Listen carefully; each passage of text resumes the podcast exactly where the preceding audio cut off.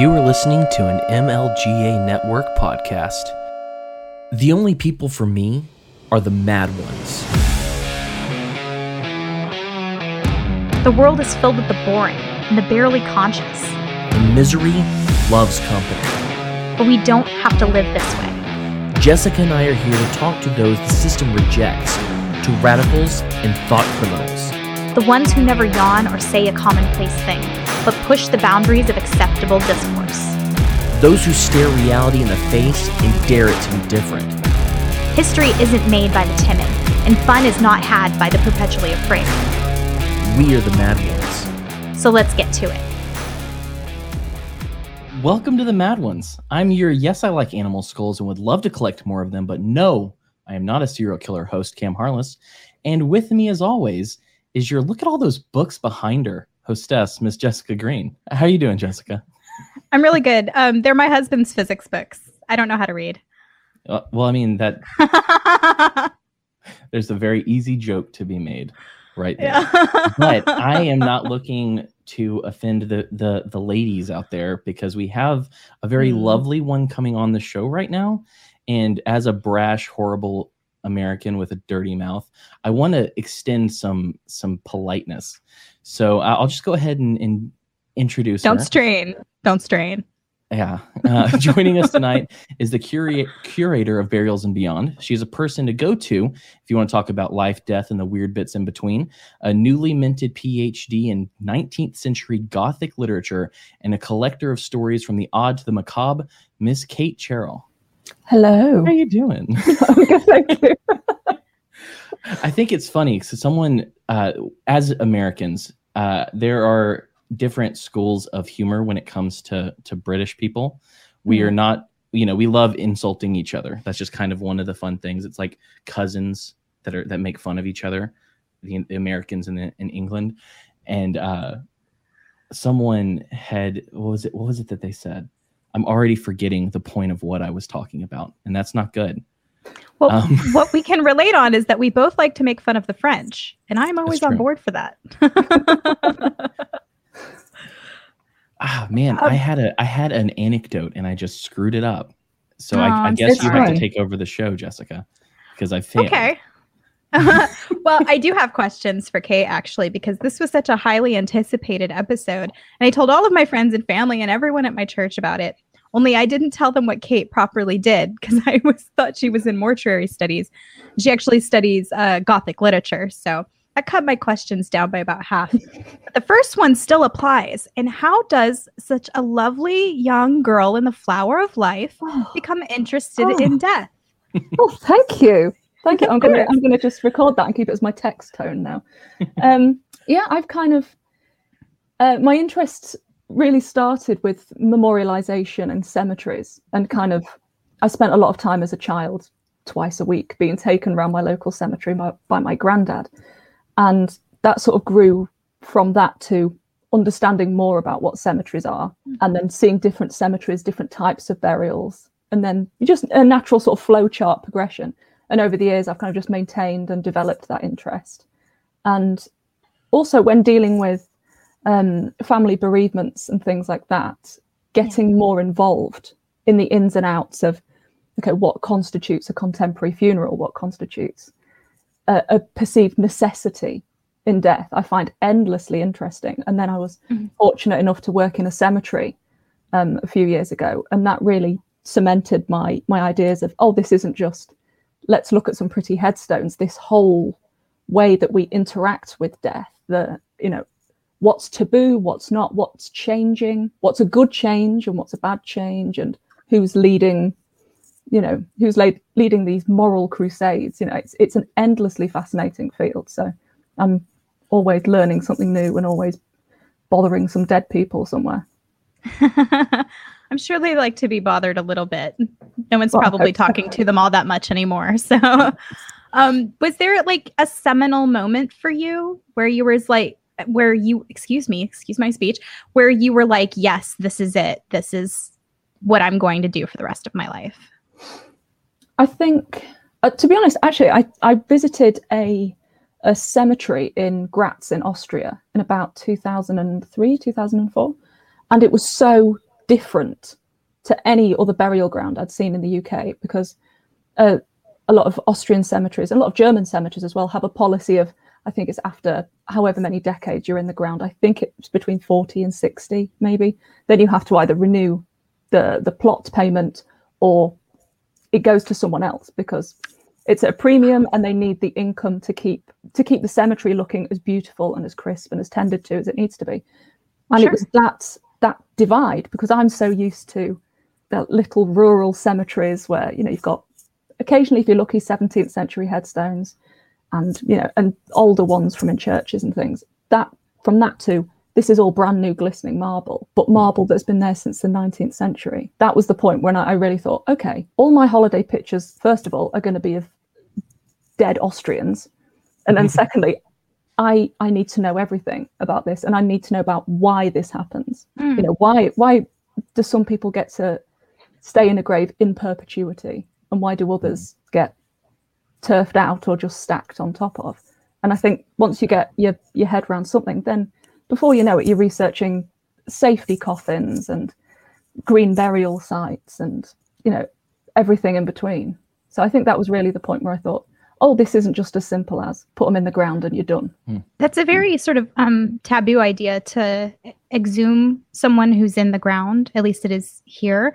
And um, so you're saying they will stack on top of who is previously there. They'll add a new person, or they I pull them out.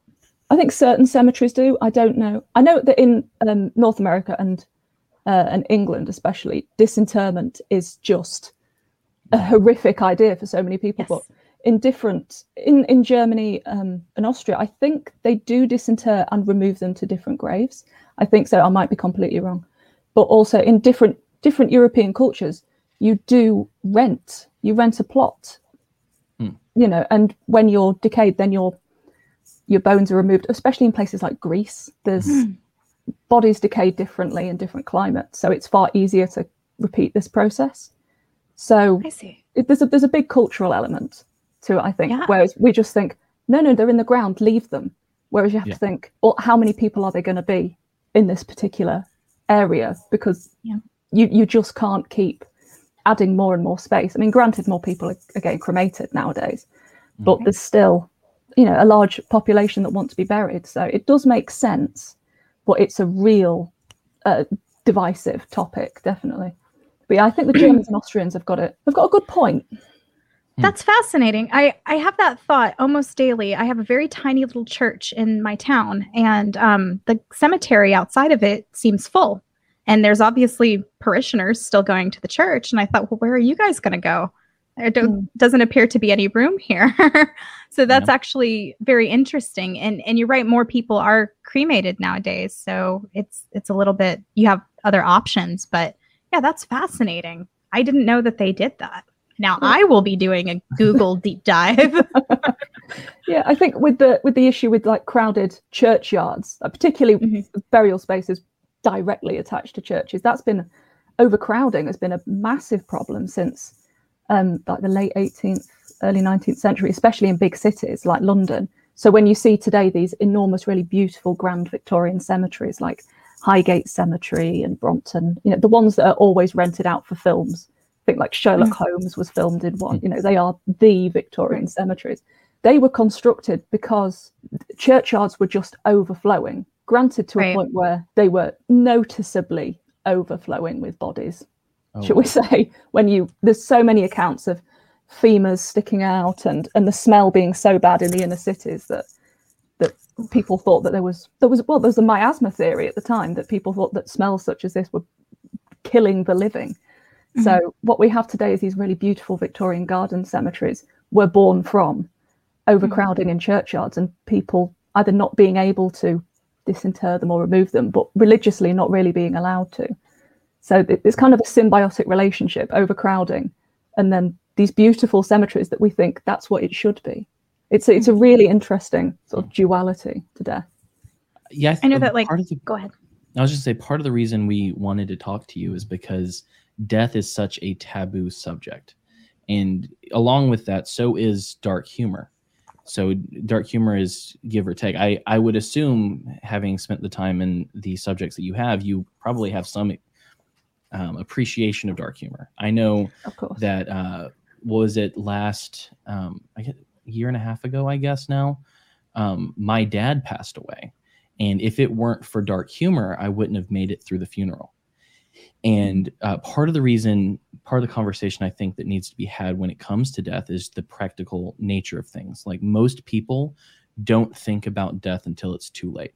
So, like my my dad, I knew what he wanted when he died. He wanted to be cremated. He wanted to be spread at some point. Uh, he wanted to be spread off the back of a motorcycle. You know, I mean, that's that was my dad. I knew what he wanted, and so when he passed away, uh, I had to essentially fight my siblings in one way or another to get them to listen to what he had wanted. And I, I, I just was so glad that we had had that conversation so that I was there to help him have that happen. And so it's like, I'm curious um, with how you've looked into these things, how you've studied the, uh, what I know kind of what I want to happen, and there are contingencies based on where I am in life. But do you have a preferred way you want to be treated once you've passed? Is there a, a, a favorite? Um, I I've always wanted to be buried. Mhm. Always. I think I'm the only one in my family for quite a while that's that's maintained that. But that comes from a love of I love cemeteries so much. Mhm. Um, like I really love them. So like if I'm dead, like yeah, I want to be a part of that. I'm sorry that it'll cost more money, that you'll have Yeah. to get a nice granite headstone, you know, and you'll have to deal with all those costs. But yeah, I absolutely want to be buried. But that's more just sort of my lasting memorial that I'm sure everyone will visit and mourn at.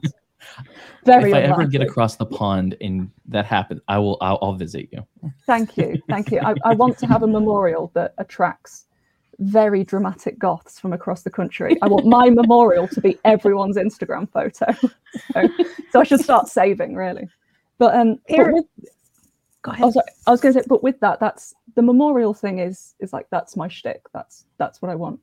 But what I want to happen, like with my body, Mhm. after I die, I'm quite, um, I'm not precious over it. I would hate to be. I don't want anything invasive, Mhm. um, in a sense of preservative invasive. Yeah, Like if if someone wants my organs, if I haven't wrecked them by then because I'm having a good go at it, um, if you know if. But if, if it's a case of oh we want to embalm her or we want to do even just the rudimentary things that you do like in, in this country embalming isn't really standard it's kind of a, a like an additional that's mainly just a cultural thing or if people are really into having a, an open casket but i certainly wouldn't want any of that. I quite like the idea of just letting my body return to the earth. So i wouldn't want an expensive casket and i wouldn't want um, you know, anything done to me because i will go in the ground and i will rot. So don't just Yeah. shove money in a hole. At least put money on the surface where we can Yeah. all enjoy it and that's that's know- why I ask because um I when when my dad passed away there is like there's a horrible like death lobby in America and Mhm. so when he passed away my my siblings wanted to view the body I was out of town and I for me I didn't want to view the body and it was purely because by the end of his life he was so he was so skinny and like there was so much I wanted to keep the memory of Hmm. what he looked like in my head. Um, but when they told, when my siblings wanted to be able to view the body, everyone, the doctors, the funeral homes, everyone said, in order to view the body, he has to be embalmed first. Like they would not let like legally. Yeah apparently it was the le- in, in order to do it legally in alabama where we were um, they had to embalm him before people could view him. And so it was like 500 something dollars and i was like just don't do it. I mean you could look at him in the cooler. Like there's there are ways to do this that i'm i'm sure we could get Mhm. around but in america in alabama there are a lot of um, business and corporate interests that lobby the government for special Yes. rights and privileges and so it's it very angry Mm. because for me personally when i pass like right now i don't have a home or land that i own so i would say probably i would want to be cremated and maybe have a memorial uh, headstone put up or something like that Mhm. But if I had my own land right now, I would truly want to be planted in wrapped in linen on the tree line with a headstone in my land. That's what I would mm-hmm. want. Like that would be the that's my that's my death goal is to be mm. planted mm-hmm. in my land someday. Yeah. Yeah, I think so, we're moving towards a more natural way of viewing death and not seeing it as um if so if we see someone who you know who dies from maybe like a wasting illness or they're just not themselves. I think we're we're moving away from no, we want to preserve them because there's some indignity mm-hmm. in seeing our loved ones in that state. Whereas it it's not they're gone. That that's just part of their journey. Whereas I think mm-hmm. it's it's really really healthy now, like with like with green burials and things like that. That we're we're seeing far more. We're seeing beyond the um, let's make them presentable. It's what they right. would have wanted. When no one wants that. No one wants to, yeah. you know, be be preserved for one last viewing. When, like you say, you've got so many memories, and then you'll, yeah. you know, then you there's so many opportunities to have a more but just an eco burial as well and feel something that's more you rather than a cookie cutter way of, yeah. of burying everyone. Well, I really. So there was a um. Ooh, I, I real really quick though, before we move on from the um, embalming thing, because I actually do have a question about it. Um, the number one thing when I thought that you were in mortuary studies, um, most of the people from my church wanted to know about the embalming process because they are of the religious belief that you are to return to your natural state, which is to the earth from which you came. And there was an Orthodox church, I want to say in Washington, that was built a monastery that was building simple pine boxes, um, which are much cheaper than the sort of um, almost car like uh, metal contraptions mm. that they try to sell to the bereaved. And they also, for the most part, they don't want to be embalmed. And although there is a pressure that happens from doctors and from you know these different facilities that handle the dead uh, you you do have the right to resist that. And yes okay maybe you won't be able to have an open viewing and other things like that. Is it the same way are you finding lobbying interest in england or in the uk that's happening that's saying you must have these processes done to you or because it's maybe an older country with like um you know death and burial has mm-hmm. occurred there for much longer do you think that preserves the desire to have a more natural burial and what is it about you know our culture is it that you know we don't want to witness the corruption of the body we mm-hmm. fear mm-hmm. our own corruption of our flesh and so we want to you know almost like in an ancient egyptian way um, yeah fill ourselves with chemicals so that we don't rot. And yeah. um, this poor monastery, they were sued by the funeral homes in the area, and they uh, were required by law to stop making these simple pine boxes so that the the funeral sellers in the area could continue to make money off of the bereaved. Yeah. What? Yeah. Like um, this was a deep concern of most of the people that I talked to when I said, Oh, I'm talking to this death expert. Do you have any questions? And they're like, Do I have to be embalmed? Well, I think like the laws on that are local and regional. Mm-hmm. Like, what do you think drives that? It's well, I, I think you've nailed it. It's financial interest. I think yeah. the the way I think because the UK is quite small and because we are primarily a secular uh, a secular country, Mm-hmm. So I think there's there's religious interests. I think religious lobbying and um, financial lobbying within the death sphere can quite often get really intertwined. So people are presented with an idea that if if you're not embalmed, that somehow makes them less less pious or you know less less godly in a way. So I think it's the way things, from what I've researched, the way things happen with preparation of the dead in America is primarily just led by financial interest, yeah. but okay. also so I, from what I understand, you there's no legal requirement across all US states to be embalmed.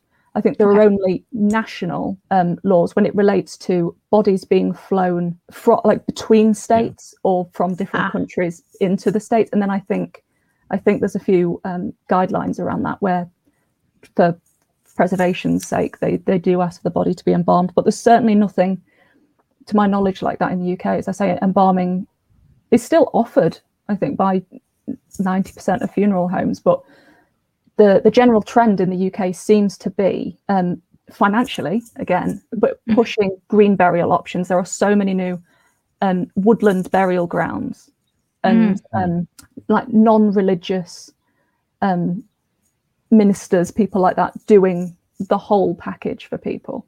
So there's there's a, a real removal of death in the church and death in business to an Mhm, mhm. extent. So things are offered, but mainly people aren't embalmed and they don't have to be.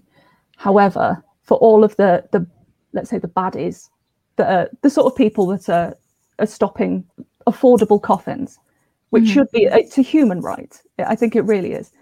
So for all of that, there's people with a financial interest in quite elaborate funerals and elaborate burial rites. There are also people with vested financial interests in green burials and in more simplistic burials and holding Yes.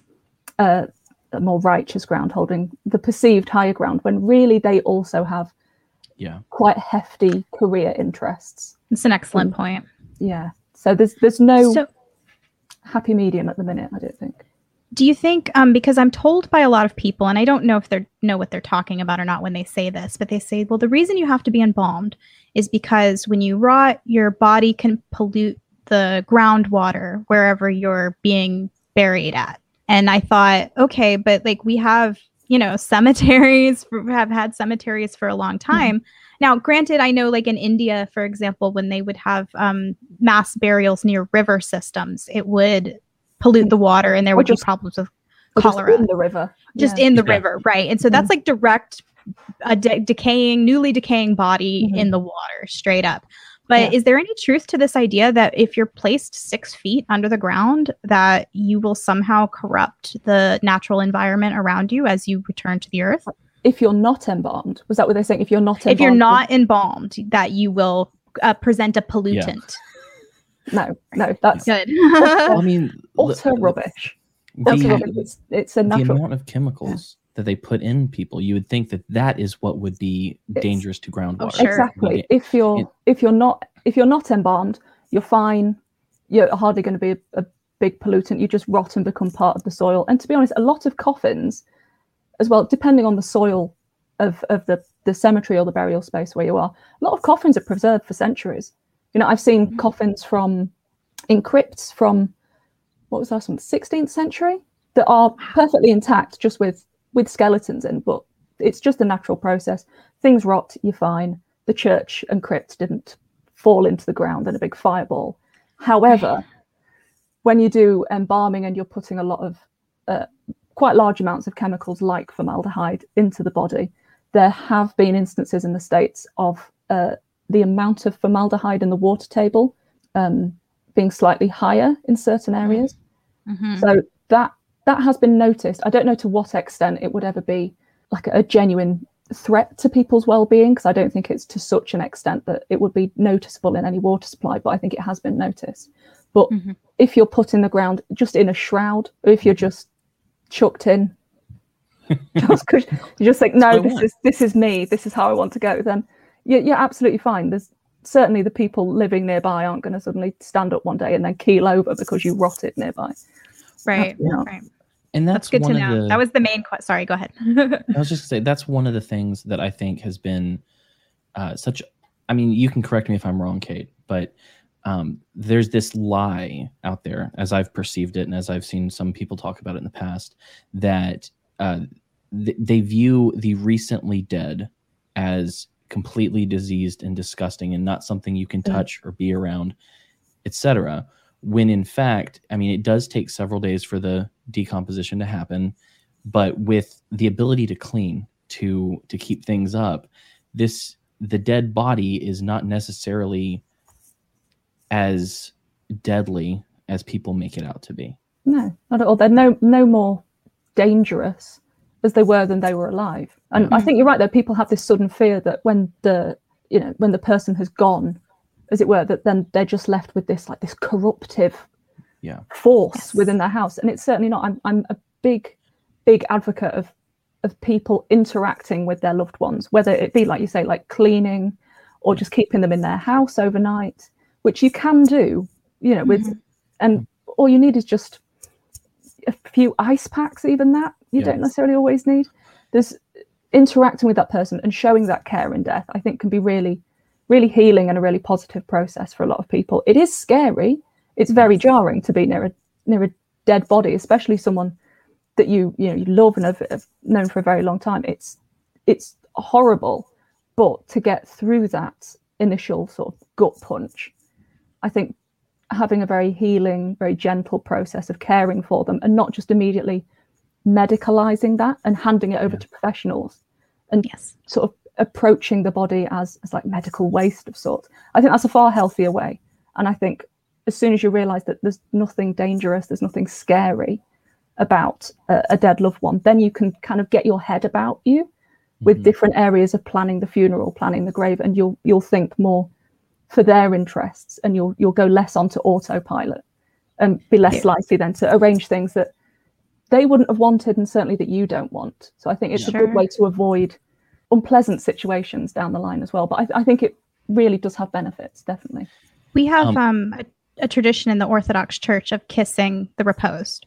Mm-hmm. Um, and a lot of people find that a little bit jarring, but um, it is part of our funeral tradition that we will kiss the body mm. because we recognize this is the, person. It's, you know, the spirit is gone, but this is not, you know, this is not just some lump of, of of nothing anymore. This is still the loved one, and and mm. we do kiss them.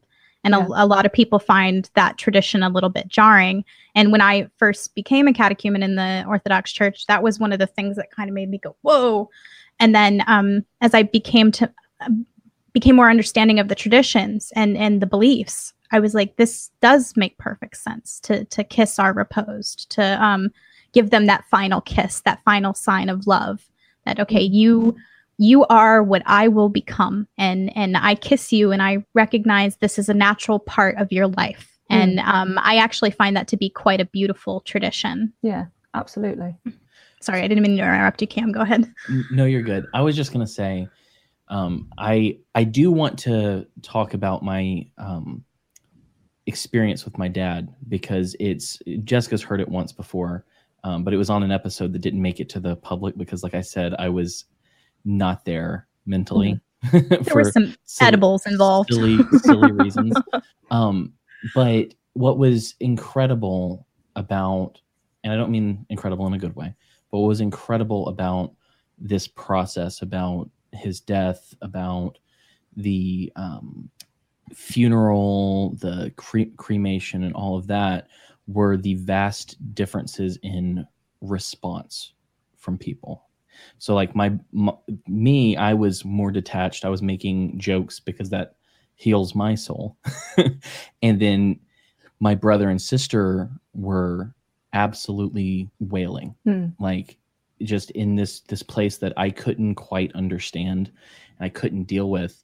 Um, but what what happened was we had to go and pick up his ashes from the crematory and I get there, and um, my brother was not at all prepared to deal with my level of curiosity because I got in this place and I'm like, this is a person that I've never been able to ask questions of before. This is a situation I don't understand. This is brand new. I have to know. And so, you know, I I asked him, I said, could you show me the furnace? or the oven or and, and you know i said oven because i'm an idiot but you know can you show me the the incinerator the furnace whatever you call it and uh, so he actually walked me through uh, his whole process. And mm-hmm. so we were back there. My brother was sit, standing next to me utterly horrified like hating me for asking these questions. But he he walked me through how hot it gets. He showed me the inside. He showed me the the pilot light. He then showed me that once it's all done, how he sifts all of the the ash into a thing and then pushed puts it into the sifter and has to get out things like rings or screws that were in bones or this that and the other. And um, he he picked up a bone that was in that sifter and he was like you'd think that this is really hard. And he just crushed it between his fingers and it turned to dust and it fell down. And my brother ran out of that room because oh. that was that was a moment for him i think because it was for me just in a different way. Just the the mortality of it the um uh how not what's not what's the word? How vulnerable how weak how easily broken mm. we can be. And so he ran out and then i wish kind of that i'd walked with him because then he continued the tour and he goes to this this cooler and he's like okay so this is where we hold the bodies before we take care of them. And um and so there's just this cooler this freezer filled with bodies and i'm just like this is so bizarre. It's so interesting. I'm very interested. And then i saw a um, body bag that was half filled. And i went you got tell me what's in that because i don't know why it's half filled. And he goes it's a six year old boy. Oh, and I go, and I think that that was something that, um, even though it's very dark, very macabre, very, it was very affecting to me Mm. because it was another level of understanding my own mortality and understanding death in some way. I'm so glad my brother didn't follow us in there though. no joke. That would have been bad Yeah. Poor but guy. I so when I saw like I was looking for like Jessica said I was looking for a mortician at first because I was curious about these different processes but then I saw your your Twitter feed and I saw the taxidermy I saw that and I'm like this is kind of the level of interest that I have I'm I'm curious about um death and how people react to death and how they memorialize I love the cultural aspect of it um, one question Have you ever been to Hollywood Forever Cemetery? Have you been to Los Angeles? Sadly, not. I've done a, a thousand online tours of it, but never been I- yet. It's on the list. What's What's ironic about it though is my brother is the one who took me there, and so you know, um, John uh, was it Johnny Ramone is the, is in that cemetery, and his headstone is him playing guitar, and like rocking like there, and you you walk through this giant cemetery, and there are people who are absolutely crazy famous, the people who aren't, and if you ever get a chance to come to the United States, um, that is definitely one you should see. And Mm. you said you've you've looked at it online, but Yeah, yeah.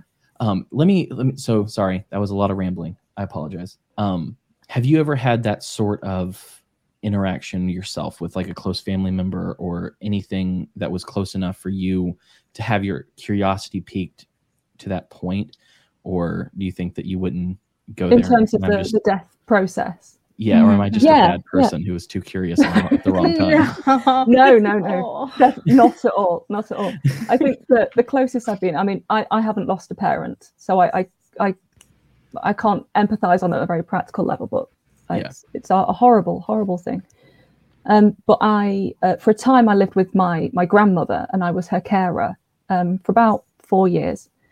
And so, from being her carer and looking after her while she was alive, just doing basic hygiene needs, you know, making sure she, you know, she had company, things like Mhm. that. And it was, um, I think, a very that experience pre-death, Mhm. I think, was just as affecting as the experiences after. Because I think Mm. caring for someone as they reach the end of their life and seeing how the body fails, but how the spirit kind of still stays strong, I think that's a really, really important and very privileged position that I found myself in. So when she she died at home, and it was quite a prolonged period. She was old, but being able to be there by her bedside as you know as her consciousness went, as she became non-verbal, things like that, that was very affecting to think. There's no coming back from this. Yeah. You know, this is she's gone, but her body's still clinging on. And then after that, when she had finally gone, having that interaction with her body and keeping her in the house for not not as long maybe as I would have liked, but keeping her in the house for a short amount of time afterwards, I found to be very, very helpful. And being able to, because I'd said my goodbyes while she was Yeah.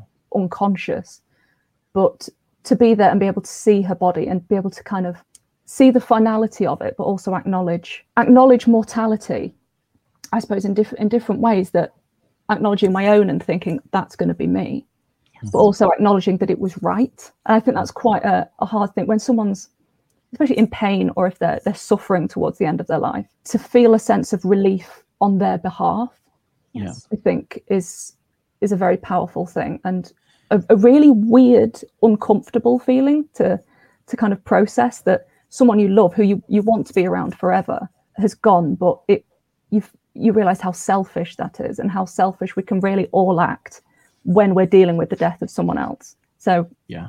yeah, that that was kind of my my main interaction. But like you said, with with the the funerals, we'd spoken about what she wanted when she died. Some of the things that she did want. She, she had an amazing sense of humor. You know, I think a lot of people saw her as just a little old doddery lady. She had an evil streak to her. She was brilliant. It's my favorite. oh, Evil old oh, lady. oh, completely. She would completely play the part and go, "Oh, it's lovely to see you, dear. It's really nice." The second they're out the door, they're going, "The state of them today. What on earth are they bringing up? Why do they think I care about that? Go on, put the kettle on. I need to have a talk about this." You The know, woman so- after my own heart, right Oh, there. brilliant, brilliant. But um, yeah, having like knowing what she wanted, some of some of those things were to leave, let's say, certain notes to people, um, which would would have upset those people should they receive them. Um, there's there's certain there was certainly a, a process where I thought, okay, that would be hilarious to do that, but I'm dealing with this death in a different way because I've had such an immediate Yeah. um, interaction with it. So maybe leaving this offensive note on so and so's doorstep would make me laugh until next week, but might really, really upset them. And I might make an enemy for life because they'd say, no, she was lovely. Why? She was a lovely old lady. Why on earth would she want that? Um, so even even in her funeral, even down to the flowers, I knew what she wanted, but to push that on my family who were saying that no, these were her favorite flowers. No, she liked these. And you have to sit there and go, well, I, I know, I know you're wrong, but it's coming from a good place. Or maybe it's coming from a selfish place. And then you have to weigh up what's worth, what's worth fighting over and Yeah. what's not when it's already a really emotionally charged event. But I think, yeah, definitely going with, with my granny from death to, to burial. And then she was cremated, but I, I wasn't able to, to have the tour, which I'm very jealous of. I've been to I've been to many um, crematoriums, but um, yeah, never got to to see the cremulator at the end Dude, of it. I'm telling you. Like Yeah, yeah, there I'll was pull some strings eventually. I've seen old ones that aren't used anymore. I've been in one. it was it was so fascinating Mm. because you know the fact that they're they they sift it through the thing to make sure they don't get any screws or stuff and then it goes down into a grinder and Mm. it's just like there's just all these little things that i'm just fascinated by and i'm like Yeah. i know my brother's just dying to get out of here but i'm like i have to ask I, i'm not going to have this Yeah. chance some other time Yeah, um, but speaking of your grandmother wanting to leave notes one of my plans is to It's brilliant. I'm totally doing that. is to absolutely go on Twitter Mhm. and um, make a bunch of scheduled tweets far into the future so that after I die, I'm still tweeting and just throwing people off. Yeah. That's definitely my plans. Um, but you My, know, as you um, say, you kind of watched your grandmother pass and you got to know her. Um, one thing that I would add to that is we need to write down what we want. We need to have it in our 100%. hand. We need we need to ha- to have people know exactly what we want. That way, there are no arguments because Mm. there was a lot of stuff that came up with my family, like I said. But luckily, I was able to say, you know, he wants this. You know, this is what he wants. Um, so that definitely write it down. But as for you know, watching your grandmother leave even before she had passed, I think that that may be why I wasn't in the same state as my my brother and sister because I lived with the man. I just recently, I think maybe a year and a half before, moved away from home. And so I had known him very deeply. And before I even left, he was no longer there. He was moving, he was talking, he was doing things, but my dad was gone. Mm. The man I knew was gone. And so when he died, it was one because he'd had some strokes that he didn't know about. And um, so he was essentially any of the pieces that you knew were no longer there. And my siblings didn't know this, they didn't see it firsthand. And so when he passed away, I was very mad. He was 66 years old, he wasn't old. Mm. And what had happened was they did a hip replacement, and the doctor screwed up. And that's why he passed. And, you know, no one else has quite said it that way. I know that that's what happened. I know the doctor screwed up. Um, but when he passed, I was mad about that fact. But beyond that, I was so relieved for him because he was not happy anymore. He hadn't been for a long time. He wasn't there. And so when he passed away, because get this, so he, we had to put him in a home because there was no way for us to take care of him because we just did like medically we couldn't do it. We couldn't Mhm. afford to have nurses come in or do any of that. And this old man Do you know why he had to have a hip replacement? Because he was trying to escape, and he did it periodically. Okay. I have things to say. he this this old man who was very skinny because he'd stopped eating and all of this he he watched the the guard or whoever i don't know if they call it a guard put in the passcode to the door enough so that i mean so he knew the passcode he used the passcode and then he jumped over climbed and jumped over a six foot fence and that's how he broke his Yep. hip no one is more spry than an elderly person escaping from a home.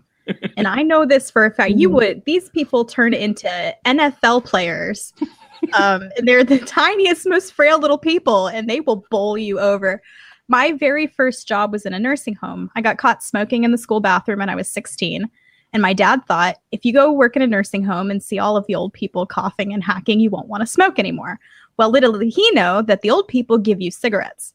So that did not work out the way that he planned. However, I got to spend a lot of time with elderly people, and I think that that was really good for me because I um, understood like um, being old was not something to be afraid of. It was actually a privilege.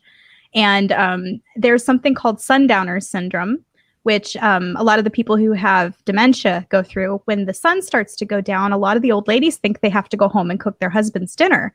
They're trying to get out of there. And these are are clever escape artists like you They would are. not believe. My goodness. Um, so yeah, I really got um, a very interesting experience out of that whole deal. And I will tell you, no one can escape like old people can escape. They will get past you like that. So watch Mm. your old. well Yeah. Um, but mm, one thing I genuinely have appreciated about the Victorians is that they were very comfortable with death and they they were around it and and people still died in the home and they weren't as disconnected. Like we're so afraid of it in modern culture. We're terrified to see our old people pass away.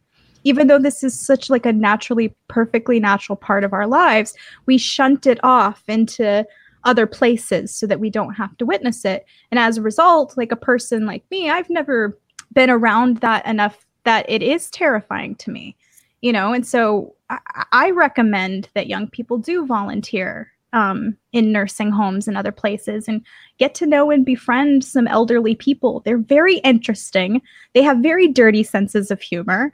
And um, the idea of your grandmother wanting to leave mean notes to people when she Mm. passed just, I don't know, just warms the little cockles of my heart so much. And I'm like, yes, this is my kind of evil. like, I'm very into it. And um, I, I think it's a great crime in our society that we're not with our elderly when they go. And I think it's a Mhm. great privilege that you got to be there with her when when she Yeah. passed and when her consciousness went on. Like that's she went on her journey and you were there to got like be with her when the door opened for that. And I, I think that's lovely.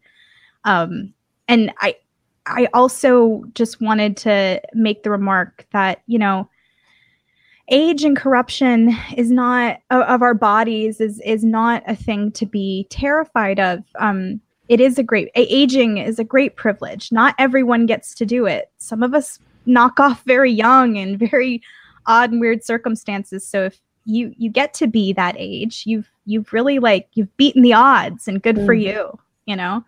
I, I if I get to be old, I think that's a great privilege, and I I can't wait to be mean and like secretly mean. and like that's so great. Absolutely. There's, there's a freedom. There's a freedom afforded with age, I think, Yeah. where you can Yeah. pretty much get away with anything. Yeah. There was um babies when and old people.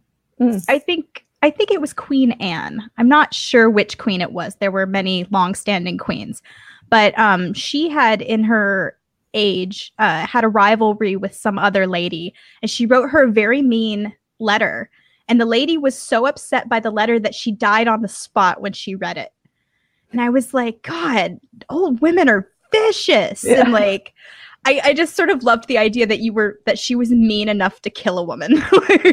Yeah, that's next level. That's very impressive. Yes. So, Power. The queen was so mad at you that you just died to get away from it. so what's very interesting about what you do is you curate these different stories and pictures with burials and beyond and uh, the most recent one i read was about the um, the taxidermy um, polar bear that was used Mm. as a mint mascot, which is taxidermy is so fascinating to me. I have I don't know if you noticed, I have a um, jackalope, which Mhm. is you know the southwestern American Yeah. cryptid. Um, but I I would love to have an actual jackalope mount in the Mhm. back. They're so expensive. Um, but what a, you have combed through a lot of stories you've combed through a lot of these little anecdotes are there any of them that you've come across that were that are your favorites or that made you go this is maybe the the best thing i've read when it comes to Oh, to gosh. death um, I think there's there's always something. You know, I'm always getting excited by by something. I think I'm constantly trawling. There was um, the like the demon cat that's meant to live inside the Capitol building. that that I found a few months ago and was like, well, this uh, okay, demon cat. I'm sold. We need to research this.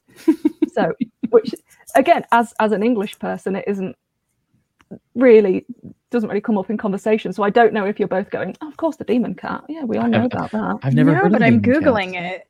Yeah, There's Yes. little cat prints everywhere. yeah. Oh. Supposedly there was a, a a demon cat. This is has gone on for centuries, I think, at least since.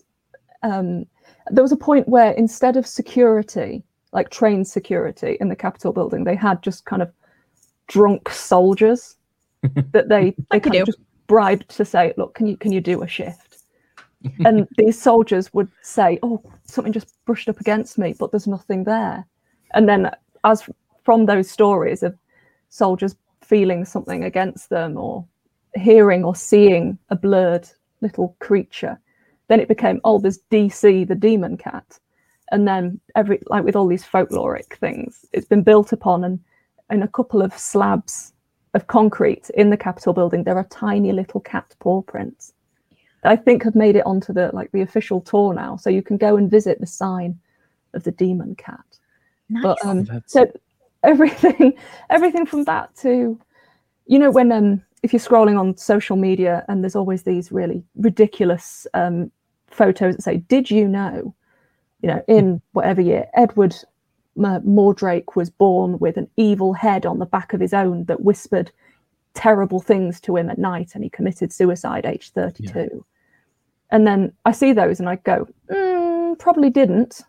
So let's have a look. And that's how you get Interesting story, an essay on Edward Mordrake or Mordake, who is always doing circuits on the internet because someone, I think it was Ripley's Believe It or Not, got hold of the the story and made a really great like wax effigy of this man's head with this sort of mangled Voldemort style skull on the back of it. And it turns out that it was it has English roots and it's there was a, a man who collated uh, folk tales mainly from around I don't think it was from all over, but there was quite a lot from Norfolk of things like the the great fish woman of Norfolk and the almighty ladybird of the north. You know these ridiculous sort of cryptid type things Mhm. none of which have been picked up by social media because they they're just a bit too ridiculous. They're a bit too crazy when it's you know like the uh, the hideous worm child, which is like everyone's going to go no, that's you're mad. But Edward Mordrake, he really caught people's imaginations, and it turns out that he was just an invention.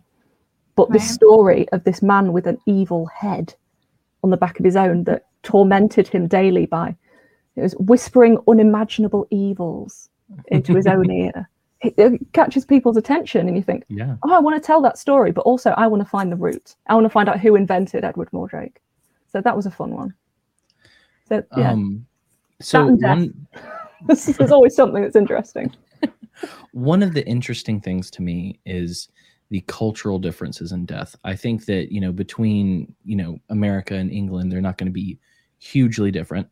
Um, there's going to be some, obviously, but there are extremely interesting death rites and rituals throughout the world. There's one that I've seen a few times where they will exhume their ancestors and parade them around town. And Peru, they do that. and then there there are some places and there are some people in America, I'm pretty sure, who will have their um, dead, you know, uh, embalmed or whatever, but they do it in a very lifelike way. Mm. And so you'll they'll you'll walk into the funeral and your buddy is sitting your dead buddy is sitting there in a chair wearing all of his favorite stuff doing something that he loves Yeah. and it's it's just so fascinating to me that even within like american um, american culture is kind of a misnomer because there are like 300 american cultures Mm. and i mean there are, million. there are yeah. yeah there are there are at least 50 and at most three you know what 100 million 324 like people. So maybe each unto his own culture in a way. um, but it's just so fascinating to me that Americans kind of collectively, in a sense, with some exceptions, obviously, are so afraid of death because there there are it's interesting because there are people who are in the Christian mind who see death as the enemy. Mm. You know, death is something that we we're to overcome. Death is a, an evil, and then there are also people within Christianity who believe that death is a good. That that is you know the um, the entrance, the gate to something Mhm. much better. And so, have you done a, much looking into different cultures and things like that that have interested you that have made you go, "Oh wow, I would have never thought about death that way." Yeah, I think, well, like you said, any culture that has a very physical and direct interaction with the deceased, like a lot of, like you said, a lot of countries in in South America do like br- cleaning of the bones and brushing of the bones ceremonies, and it's those sort of pictures that I find they're what pique your interest, and they're also what gets taken out of context Yeah. most commonly. So I, I find those really interesting. But a lot of, um, like I say, Greek and um, a lot of Jewish death rituals. I'm I'm by no means an expert on it, but I'm fortunate that a friend of mine is. And yeah, seeing different ways that people show reverence to the Mm. body, especially within a religious context, Mhm. um, I find really really fascinating. That it's a it's a privileged position, and people within a certain religious community will be given the the privilege, and it's unpaid generally within these communities, um, of cleaning the bodies and preparing them for burial. And Mhm. it's there's a real appreciation of not only the deceased but the people who give up their time to to look after the deceased or hold an interest in in their in their burial rites. Whereas I think you're right in a, in a lot of situations that have a more uh, a more Christian basis around them, even just showing an interest in in burial or in cemeteries, even if people were buried with, you know, full Christian service, whatever their particular religion was, and it was all seen as very above board at the time, to show an interest in that posthumously, as it were, is seen to be quite a a horrible quality in someone, or that if someone shows an interest in death in general, as in death practices, death culture, death rituals, or uh, an interest in working with the dead or helping the dead, that's seen as somehow being like a, a corruptive element to your personality, like it's associated with some some evil force. hmm So Yeah. you kind of you can in trying to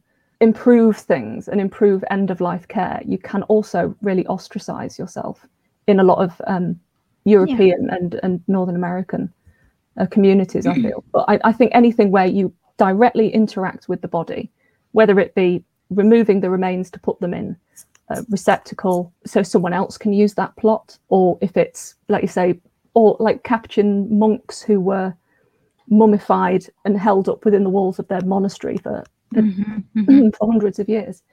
I think anything where people are confronting death in um, a very loving and reverential way, I think reverential is really the key word, I find very interesting and very comforting when there's um, autonomy added to, the, to that. So I think it's very different when you say, like, cleaning of the ancestor's bones, because that is still the ancestor. That ancestor has autonomy, even though they're past.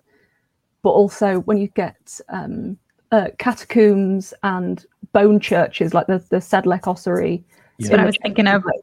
Yeah, that's that's beautiful and really interesting, but for a different reason because it's complete removal of the self and complete removal of agency.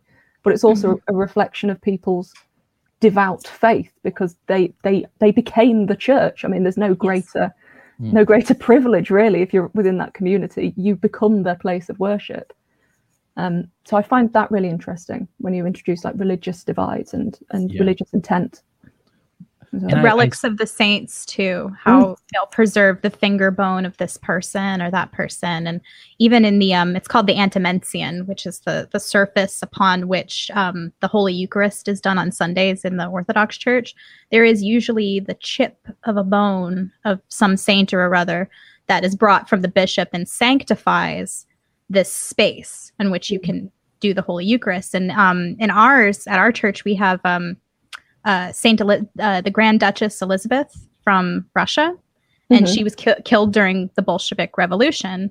And um, the Bolsheviks, uh, for the people, the, the the high heads of state types of people that were killed, the um, the Bolsheviks would um, put their bodies or splash their bodies with acid, so that the remains could not be interred properly, could not relics could not be found of them. And I think it was in 2008 the remains of the royal family, um, Nicholas, Alexandra, the girls, and the son, had been found, but were in uh, a terrible state because they, they barely were able to get DNA evidence off of it Mm.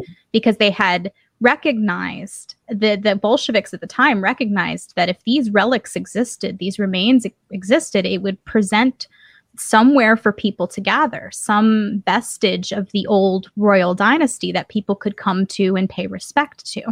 And so, some 100 years, 110 years later, after this event happened, what was it, 80? I don't know. I don't know the exact timing. Um, but the Russian government took these small bits of remains and interred them in a church. And there was a huge ceremony, huge religious ceremony, because we recognize on some level that these remains do hold power for us. They hold somewhere for us to gather in remembrance. Mm. And um, there is, you know, religious or not, it seems to be universal amongst our cultures that the bones of our ancestors represent somewhere to gather. Mm. And um, so, yeah, I think that there's a lot to that. The the the reverence of the bones, um, sort of a recognition of of we're all moving in that direction. you know, yeah. Um, I love the the bone churches. They're they're wonderful and beautiful. I agree. Fascinating. Well, and, and you mentioned, you know, the differences between, you know, someone who shows any interest in death or these ideas. They're kind of looked down upon by different types of people. Um, for me, uh, you know, I am, I actually, I'm, I'm Christian. I have a degree in biblical studies. Hmm. I think death is fascinating. I think Mm. that skulls are beautiful and cool and f- interesting. And I have I only have one little one right now, but um, I'm I played the I'll say it the English way, but that Van Gogh painting that I used for the art for this episode, Mhm. I'm going to have an American traditional version tattooed on me Oh, because I. I it's so fascinating to me. But you're not wrong because my mom hates skulls. She says they're death, that she says they're evil. Oh, Um, she hates snakes. And so even though I have a, a rattlesnake on my arm, she hates that. She's gonna hate the new one. There are these symbols in her mind that equate to these horrible, terrible, corruptive things. Mm. And I'm just like, this stuff's cool. and Yeah. so I definitely skulls, understand. Um, but that's the the people around you that you haven't um like your your family, friends, not the ones that are more also interested in this. Have you gotten any weird feedback from being fascinated by this, or has anyone been rude? Um, extended family have never, never understood me. But I think that sounds so. They've never understood me. Oh, I'm sorry. I'm not like because I'm so girls. deep and emotional. Um, I think I think with with me especially because I've been uh, involved with the goth subculture since I was twelve or something. I'm certainly not. I there was a point in my life where I was wearing corsets every day and big boots, and now I've become more academic. I'm lazy and I love pajamas. But um, I think there's an element of that that when it became an academic interest and and kind of a professional interest, that um, a lot of people kind of dismissed it as Kate's trying to shock, and it was always that Ah, you don't actually like it. It's like I was I was told um, I was told about this the other day. I, I was told when I I really got into the Sex Pistols when I was about twelve or thirteen, and I I just discovered proper punk, and I thought this is amazing. I'd never heard anything like this, and I was telling um, a friend at like a theatre club, and her mum said to me, No, you don't like the Sex Pistols. No one likes the Sex Pistols. People only say that to shock. I was there at the time and I know about this, so don't be stupid. And I thought, well, no, but I, I like the Sex Pistols, you know. So no, it's a very it's a very glib example, but when you're saying no, no, cemeteries are fascinating, there is a point where like friends of of older relations and extended family go, yeah, yeah, you like cemeteries, don't you? Oh, spooky Kate. And I'm going, no, no, no, no, no. There's, there's great cultural and social history here. Um, but my immediate family, like my my mum, my stepdad, and my sister, they took a while, especially when I got more interested in collecting um, a lot of death ephemera. So I collect a lot of funeral cards. I collect a lot of mourning jewelry, um, hair jewelry. That cabinet, there we go, behind me. That's full of hair jewelry, mourning jewelry. This is all mourning stuff. Um, when I first started bringing bits in, there was there was let's call it a school of thought that they were either evil, like you say, like I was bringing in like a totem of death to celebrate Right. it, whereas really uh, what I mainly say about anything relating to Victorian mourning is that it's born from sentimentality and it's born from love. Yes. But it's also it's unusual, you know, that we've diverted ourselves so far from a culture that is our own, um, that was far more healthy in their interpretations of grief. I think. yes, I Whereas, agree. um, yeah, so with with that, my family have kind of come around now, especially in terms of the jewelry, because that's seen as quite a nice ladylike thing now, and not just Kate's collecting the hair of dead people. So, so I, we've come on Yeah. leaps and bounds. I- I my hate to- grandmother uh, passed down uh, her jewelry box to me Mhm. and in her jewelry box are little pieces of braided hair that belong to reposed people who i don't know of and will never meet but at the same time i recognize that she didn't keep these things out of a ghoulishness they're representations of love Yeah. and so I will keep them. I'm not going to discard these things. They're great symbols of her her love, you know, and as if I love her, I will treasure the things that she loved. There's also a few oddities in there like um the nail from a dog and other things, but at the same time I recognize like to most people yes, this would be sort of ghoulish trash and should be discarded, but they are symbols of, lo- of love. I think you're completely right about that. Well, I, I hate to be the nerd who who quotes a comic book movie thing, but there was um, I don't know if you watched WandaVision, Kate, from Disney Plus. I didn't, but I think I might know the quote that you're going to say. Um, but at one point, Vision says, uh, "But what is love? Or no, but what is grief? But love persevering." Oh. Yeah. That's lovely. It's Yeah. very. And I, I remember hearing it being like, "That's such a better way to look at grief than the way we typically do," because most people, when you're grieving, cannot understand your grief. They cannot understand what you're going through. When my dad died, a friend of mine said, "Yeah, well, you know, my dog died, so I kind of understand." I I don't think you do. Mm. You can't understand what what this is, and I don't understand it the same way that my brother does, that my sister does, that my mom did, and so it's all very interesting because I think it's very individual. And grief is individual insofar as a lot of the feelings are the same, but the way that you express it, the way that you work it out, is almost always tied to how you loved that person. And in that, it's a very individual expression that I think uh, grief is terrifying. But when when I have the moments of grief that I still have with my dad, that I will always have, it's like my my brother may grieve that he didn't have enough time with my dad because he was only 66. I'm grieving um, what I view as sure missed moments, but also where I failed because there are things that before he died I failed on, and people will say, "No, no, you didn't. Don't think that way." It's like, no, no, no. There are ways that I failed the man, and I am working through that. And part of my grief is reconciling myself to him, even though he's not actually a part of this situation. If that makes sense, we're not talking, we're not chatting, but grief is not something to be afraid of and not something to be pushed down purely because so many people find it inconvenient because people tell you to get over it.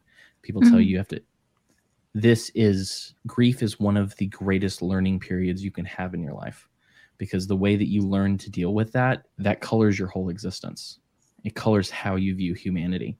And so i'm that's part of why i'm i was excited to talk to you because it's hard to have a smart conversation about death these days because people are afraid of it they're so afraid of death that they push their old people away Mm. and that's so sad to me because if you look at the history of the world, back when we were all tribes to what, a several hundred years ago, like there was, or a hundred years ago, maybe even less. No, we're still tribal. old- but go on. the Sorry. old, no, no, I'm not talking about tribalism. I'm saying uh, until that point, we didn't cart off our cart off our old. We Right. became their carers. We became the people that loved them to the grave. And now the vast majority of I don't know how it is elsewhere, but the vast maybe not the vast majority, but I feel like a, a majority of Americans when their parents get old, they throw them away in a big Mm. way. And it's sad to me. And I think we can do better by humanity as a whole and our parents because there's so much more to life and to learn and grief and watching that passing like you said earlier is there a better lesson in life than dealing with death I think that's that's the final big one, isn't it? It's Yeah. you. If there's one thing to make you appreciate all that you do have and all that you did have with that individual as well, it's to watch the process of that coming to an end. And it's it's the only finality really in life that is completely inescapable. I know they say death and taxes, but you know, Yeah. people do have a good go at evading taxes, but with with death, there really really is no no coming back at all. I think, like you say, with with grief, I don't think. I think the way that we approach the dead um, nowadays, I think it's changing in a very positive direction, Mhm. and I think that memorialization is is returning in a more positive direction in terms of keeping aspects of the individual. Like we're seeing a bit of a resurgence in things like hair jewelry, but in a far less elaborate way, and Yeah. we're seeing people retain um, ashes as diamonds, things like that. So I think we're we're slowly getting back in touch with the dead, but in a very commercialized, familiar familiar sort of way. Are those his glasses? these are my dad's glasses the only two things i asked of his when he passed were his glasses and his bible. Because if there was any constant in my dad's life it was that he couldn't see for shit. And every morning without fail he woke up. I don't think he un- he had the breadth of breadth of understanding that i do with my degree or that some other people do. But that man woke up every morning at 5 a.m and the first thing he did was read his bible. Hmm. And so when he died i didn't want the tv or this or that. I wanted this and the bible and those are going to be things i'm going to keep. His busted old bible and his glasses i'm going to keep and they're next to my desk and i've never thought about why i keep them there. But i do and so it's so it's They're that piece it's it's interesting. I'm i'm learning something as you're speaking. When I was um, 16, we went to Graceland, which is the um, house that Elvis Presley owned, and the property that he owned. And at the very end of the tour is his grave, which is on Grace, the on the Graceland property. The tourists walk through and pass it. It's him, and he's on um, on either side with his parents, and it's these three gravestones. And they're playing this god awful. Um, I don't know what the instrument is, but they used to play a lot of funerary music on this piano like t- uh, thing, harpsichord. So there's this horrible funerary harpsichord music that plays very loudly in the room as these masses of tourists pass his grave. And I thought this guy was haunted all of his life by his fame and even in his repose. He's sort of like placed in this terribly loud, populated room. Mm. Um, so I found that rather, like I said, um, I, I've been using the word ghoulish a lot today, but I thought that that was particularly ghoulish. And the the item in the tour that I found the most, I don't know, rev- reverent or um, reminiscent of the man was a television set that he had shot once in anger. I don't know what was on the TV that he felt the need to point a gun at the screen and shot it. But this item, I remember looking at it and staring at it and seeing the hole in it and thinking, this is an item of him. This is, you Hmm. know, I, I mean, like, I'm not a particularly big Elvis fan. My aunt was, and that's why we were on this tour. But I remember getting to the, the grave site in there and being like, this is horrible. I want to get out of this room as soon as possible. And it didn't have anything to do with um, it being graves or anything like that. It's just the the irreverence with with which this Yeah. was being treated, sort of um, not recognizing who he was as a person at all. That this this fame had haunted him into his death. And here we were all taking photos. Like people would put their kids in a line in front of the graves and then snap a photo. And I thought, oh God, get me out of here. like, um, Yeah.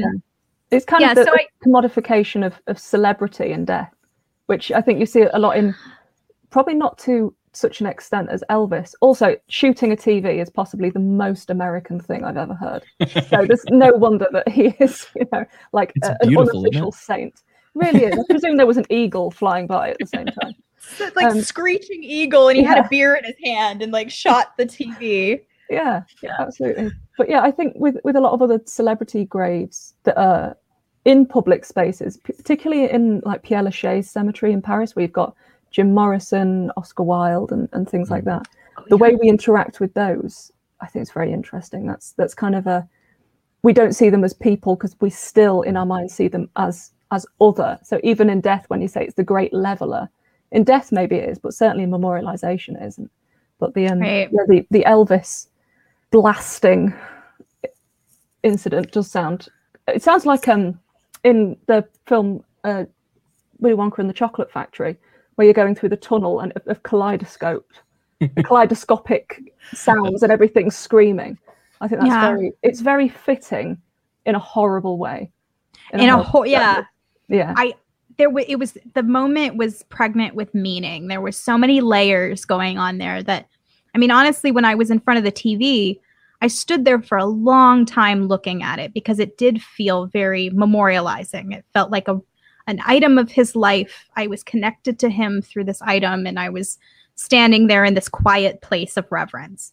And then the graves were this totally opposite feeling and i couldn't get out of there fast enough. Mm. and um yeah i just uh the, what you're talking about the memorialization being the key factor that's that's for the living that Mm. has way more to do with the living than the dead the dead is for all we know they don't know what we're doing with their bodies or, or yeah. might much care at that point so all of this is for us and and and how we want to be maybe seen after we go and Yeah. i know being in that that graveyard that is the opposite of what i would want.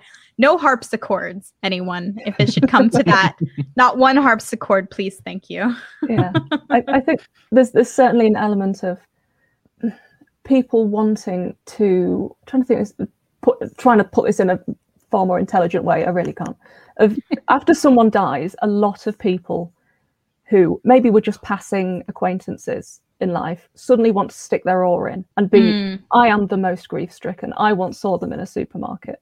So I think that certainly reverence of celebrity is, is the most guilt ridden uh, stage of, of death care and, and memorialization because there will be people that you, you remove the sense of self of the celebrity, you completely remove their agency Mm. because, especially in the case of Elvis, maybe he would wanted to have been scattered or or been put in a in a communal cemetery elsewhere, but there would have been Or- people who would have had enormous um, pressure, enormous social pressure, much like the Victorians before them, to conform to something that's seen as appropriate.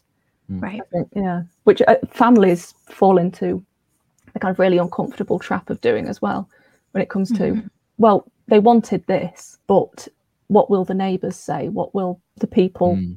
In the community say if we don't do something far more elaborate and conventional? Mhm, mhm. See, I think what Elvis really wanted would have been to be cremated and then put into a bullet and shot into a TV. Possibly. I'm gonna I'm gonna reconsider that for myself now. I think. Yeah. I think, hey, well, yeah, you may have to come to America for that. Yeah, I'll My finally live the husband- American dream. Yeah. My husband wants the Viking burial. He wants to be put on a long ship, set out to sea, and then an, an arrow fire, a flaming arrow fired. And I'm like, you know, they're not going to let us do that. And then I, I think a couple of years ago in Maine, they passed a law that this is a a form of burial that people can have.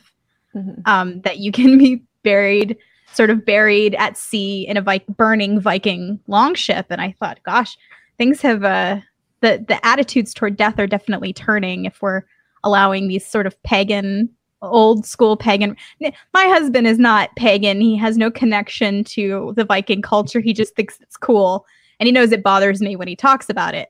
But at the same time like um the variety of ways we might be placed into repose is expanding and i think that that's a really good thing because the sort of um very christianized uh, method of of coffin burial church service um, d- doesn't reflect the vast number of cultures that we, you know, we're we're a, we're a global world now. People coming all together from different places, and we're all not going to be sort of satisfied by that um, monochromatic way of being placed into our final repose. So, um, but yeah, he, he'll be lucky if we have the money to do that kind of thing. so, She she brings this up, and maybe you know this. Did the Vikings actually do that? Because I see that, and I'm like, good question. do you, you I, happen to am know? not. I really don't know, but I I do know that a few years ago someone did try on two instances. Someone tried to um, give a pet a Viking funeral and caused quite a substantial fire. Oh my god! So that didn't go to plan. And also, I think someone tried to uh, give their their friend a, a Viking funeral, and the, I think what people don't get with the idea of this is it it the heat required to to burn a human body is so much higher than you really anticipate. Like cremation, cremation ovens, cremation furnaces reach really extreme temperatures, like you say, to, to be able to just turn bone to powder. Right. So if you put, let's say, your mate on a dinghy with a bit of straw under him, he's not going to burn in some big elaborate pyre. You know, you'd have to do a lot of research into Yeah. exactly what types of dry twigs and what sort of boat you'll need, because otherwise you'll just have quite a charred body washing up downstream, and there'll be a murder inquiry. So- God. yeah. so I, I think for all of the loveliness of oh wouldn't it be amazing to go out like a uh, you know a viking warrior and you'll go up to valhalla and everything will be wonderful right. or your mates will get charged for wasting police time and there'll be a big inquiry you know but it's a nice idea It's a valid point that I think I will bring up at the dinner table tonight. yeah um so one among these these other things the stuff that you look into like we talked about briefly before the show is you know the spiritualism and especially the mm. spiritualist the historical mm. spiritualism that happened back in the day. I would love to talk about that more and mm-hmm. probably maybe we can talk you into having a conversation again later about that because that's fascinating. I'd love to hear it from the oh Gothic literature, the historical context. That's fascinating. Um, but uh, one uh, one big question is, um, what do you think? I mean, you write this blog, you present these ideas, these stories. What is the big thrust for you to share this? What is it that you want people to to understand about death and these other topics a good one. that they're not understanding right now? I think the, the main thing, especially when I write about cemeteries or if I write about um, any of the, the burial cards I have or any of the mourning pieces I have, is that death is about people and death is about sentimentality and it's in it's interesting for starters. So if you find a, a memorial card with within, because I do a lot of talks for um, like family history groups and things like that. I, I really want to get across that none, none of this is scary or silly or also should be exploited, but it's inherently interesting and it's inherently human. And mm-hmm. I, if I can get people interested in something that they thought was quite mundane, like a burial card, and then be able to say to them, okay, well, let's talk about the card. So the card is like this design and it was produced by this person, and this symbolism means, you know, because mm-hmm. it's it's got the hourglass on it, that means life is fleeting, because it's got, you know, a, a wreath on it, that's triumph over death. But also, let's look at the person, let's look into the censuses, and let's really track that person down through the records that remain Mm. and, and present their life or everything I can find on it within Mhm. the context of their time. which is something I really enjoy doing. So I think if, if people can slightly adjust their mindset, I mean, my whole blog isn't serious. I crack jokes Right. all the time through it. You know, I've got uh, my podcast came out the other day on my Patreon about um, safety coffins. And I'm just talking about how everyone was just dead jack in the boxes if any of these patents were ever put into action. So it's kind of let's look back at history, but let's not make it really exclusive. Let's Right. not make it this standoffish Droll. sort of thing. Yeah, not everything has to be so dry right. and so fenced off just for very, you know, very twee academics with twiddly mustaches. You know, this is for everyone, and it's interesting and it's important, and it can be fun. I think that's the main thing as well. Is that we Yeah. can laugh at death, laughing at death, and laughing at creepy, spooky things is healthy and should be encouraged. I think.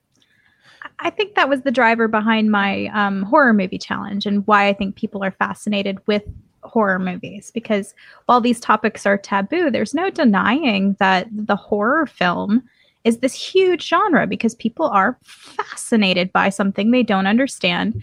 And horror movies are sort of expressions of that horror and and humor and and things of that nature and so um that's um maybe a safe way for us to spend an hour and a half to two hours like connecting with the idea of death we get a little scared we laugh and then you know you can turn the vcr off turn the tv did i say vcr oh my god You can Yeah. do. I've got one just over there. So well you know I'm very modern.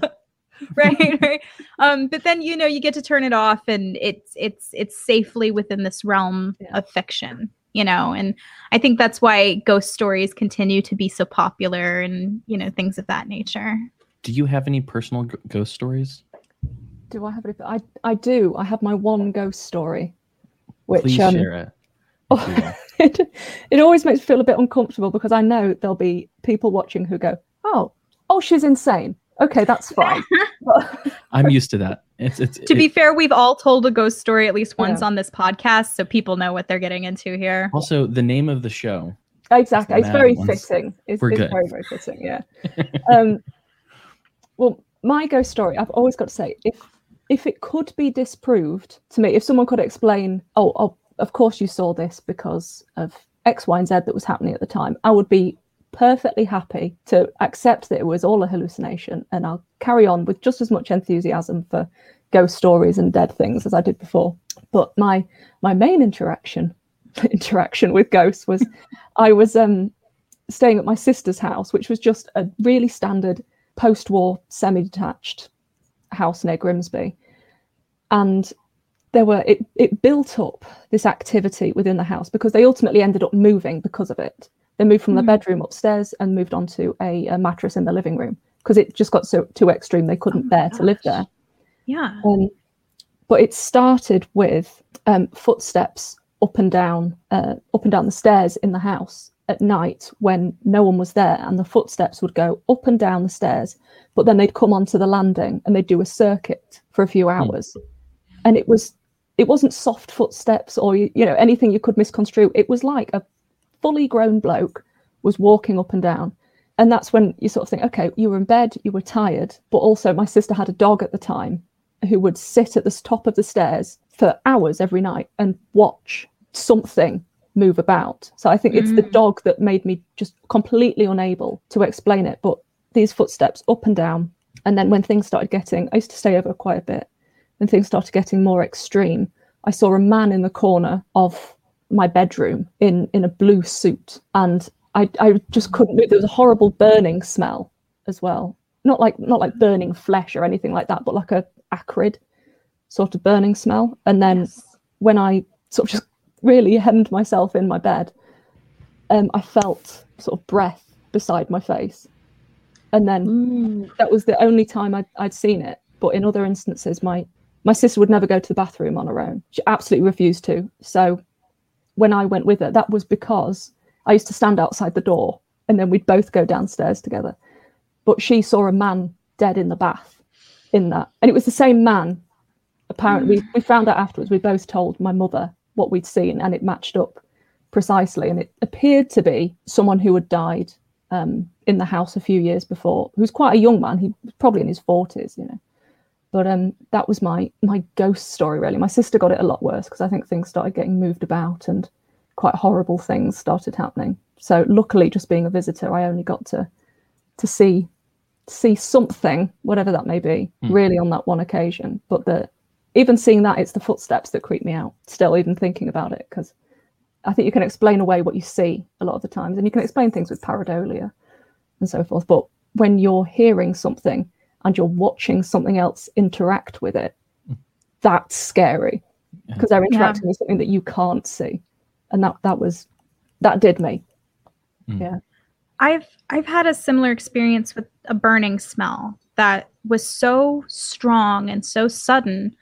And I, you know, you follow it around trying to find the source. Like, is something, did the dog leave something? Is something going on? I remember coming up to the window and smelling this extremely strong smell coming from the window. And I thought, oh, something outside is going, it's on fire, or the chemical factory down the road is burning, something's going on. So I go outside to see if I can smell the smell outdoors. Clean air, clean night air.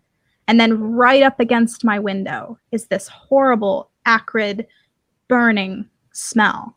And um, within a few minutes of like, I woke my husband up from a sleep and I'm like, Do you smell this? And he's like, Yeah, I smell it. Within a few minutes, it the smell completely evaporated and went away. And I've had like um, olfactory um strange olfactory experiences that like I involved another person. I'm like, am I having a stroke or do you smell this? Hmm. He's like, no, no, no, I smell it. And I'm like, okay, so I'm not having a stroke.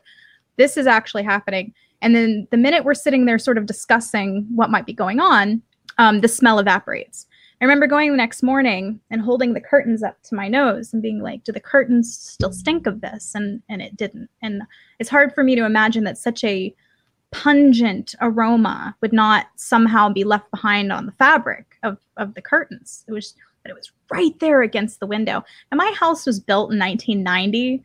So and it's like the same family lived in here for years before we moved into it. So like the idea that something built in 1990 is going to have like a haunting to it is uh, a little dubious to me, but I've had like strange olfactory experiences as well that were just unexplainable. Hmm. So one one thing is we we talked about spiritualism just a little bit, uh, and I don't know if you know this. Um, Jessica is actually a very special type of spiritualist. She has certain Oh. deduction powers, and so the first question I have for you is: Do they make good pizza in England, or is that not a thing there? We have pizza. We've got that far. because I asked someone, I forget where it was, and I asked them about pizza, and they were like, they the way they described it was so horrifying to me that I was like, they don't do that. Like I think it was in um, Mexico. Yeah, was, he was in Mexico, and someone gave him a pizza, and it was maybe the most disgusting looking pizza he ever I've ever seen. He just sent me a picture, so I'm just like, let me make sure they do it right in yeah, England. no, you're good. Obviously, Okay, there are there are many places where you can obtain pizza of Okay, different good. varieties. You can get deep pan, you can get crispy, Oh, good. you can get They're right. healthy. They're right next to Italy too. You Yeah. think?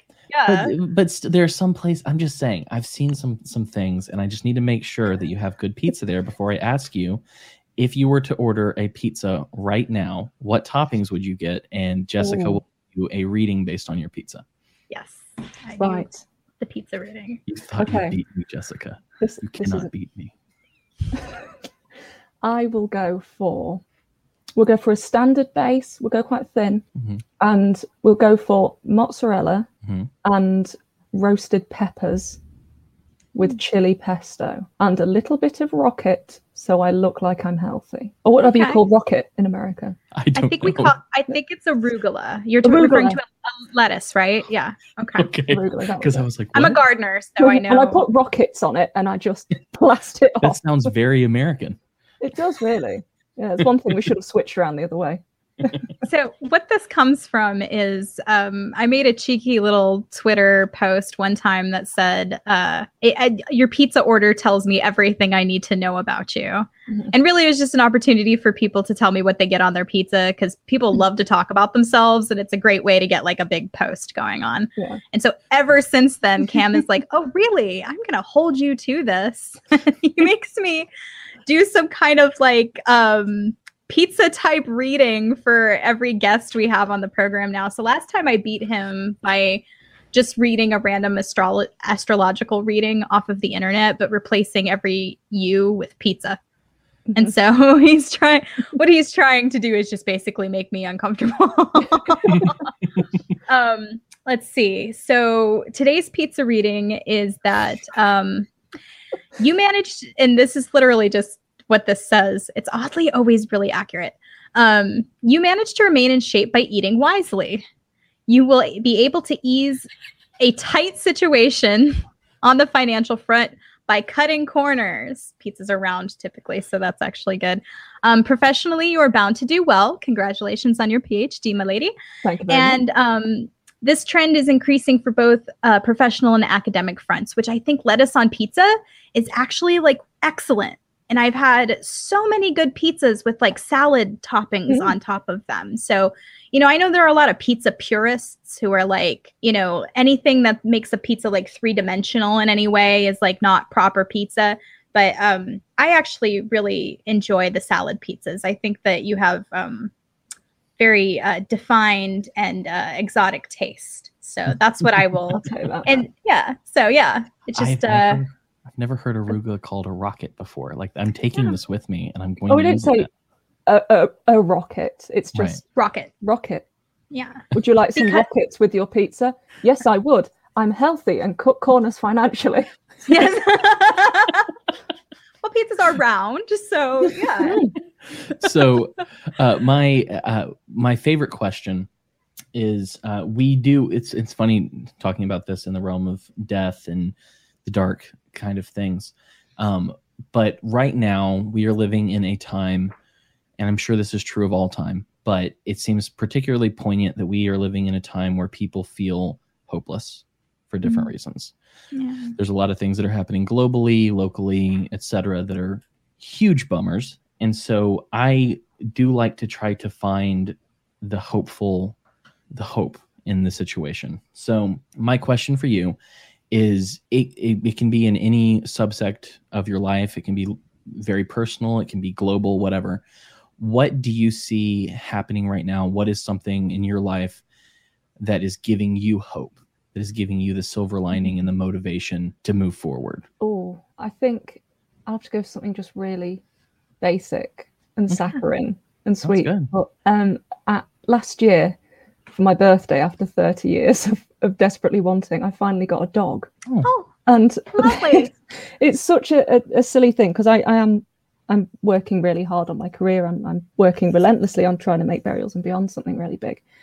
But I think because I work alone so much, like I work from home, uh, I'm a freelancer. Yeah. So to have a little constant, like a, a mad, very bitey little constant, but to have that little pal uh, this whole year has just been wonderful. She keeps me she keeps me in a routine every day and she keeps me looking after someone else and being very receptive to someone else's needs.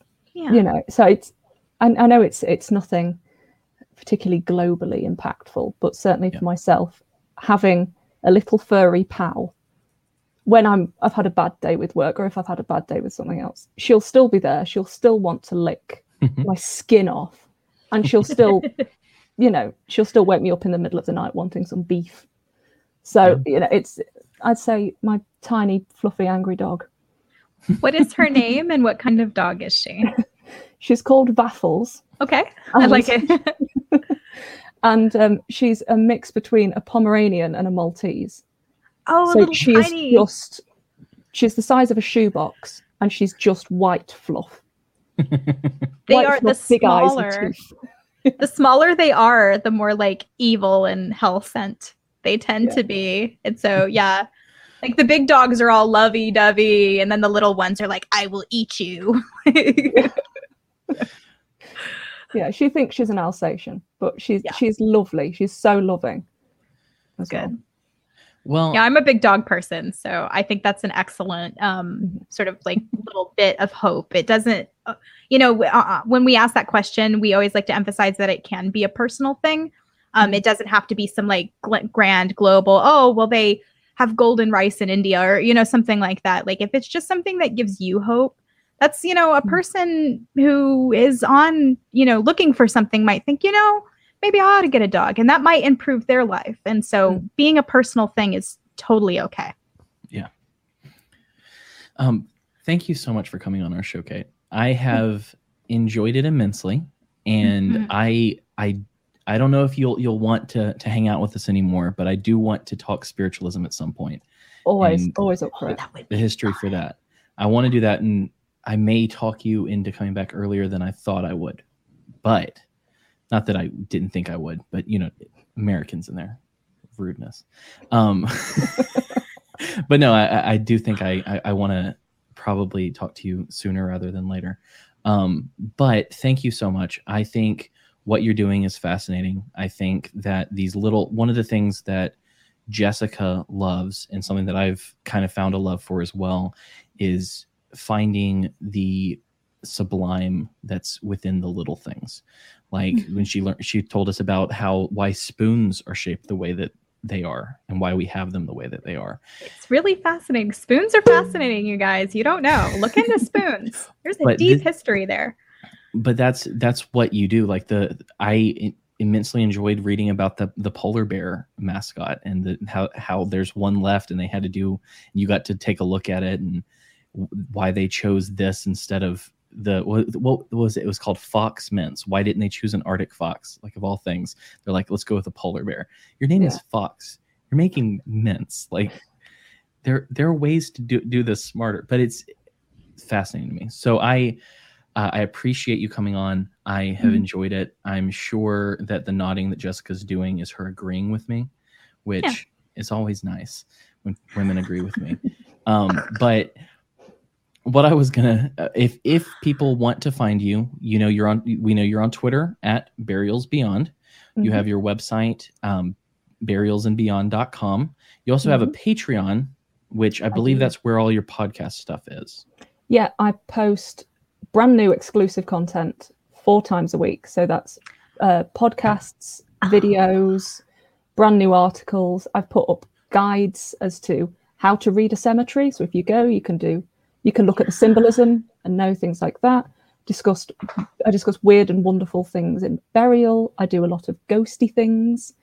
I do mediums where I dress mm. up as the mediums, and I give you little insights into weird jobs that I get, like when I was paid to pretend to be a Victorian medium for the day, and I take you along with me, and it's it's super cheap. I think it's like seventy cents a month to support my am research. There. I didn't know about that. I'm so excited. Oh my gosh. Oh, do do come along. It is relentless madness. I love there. it.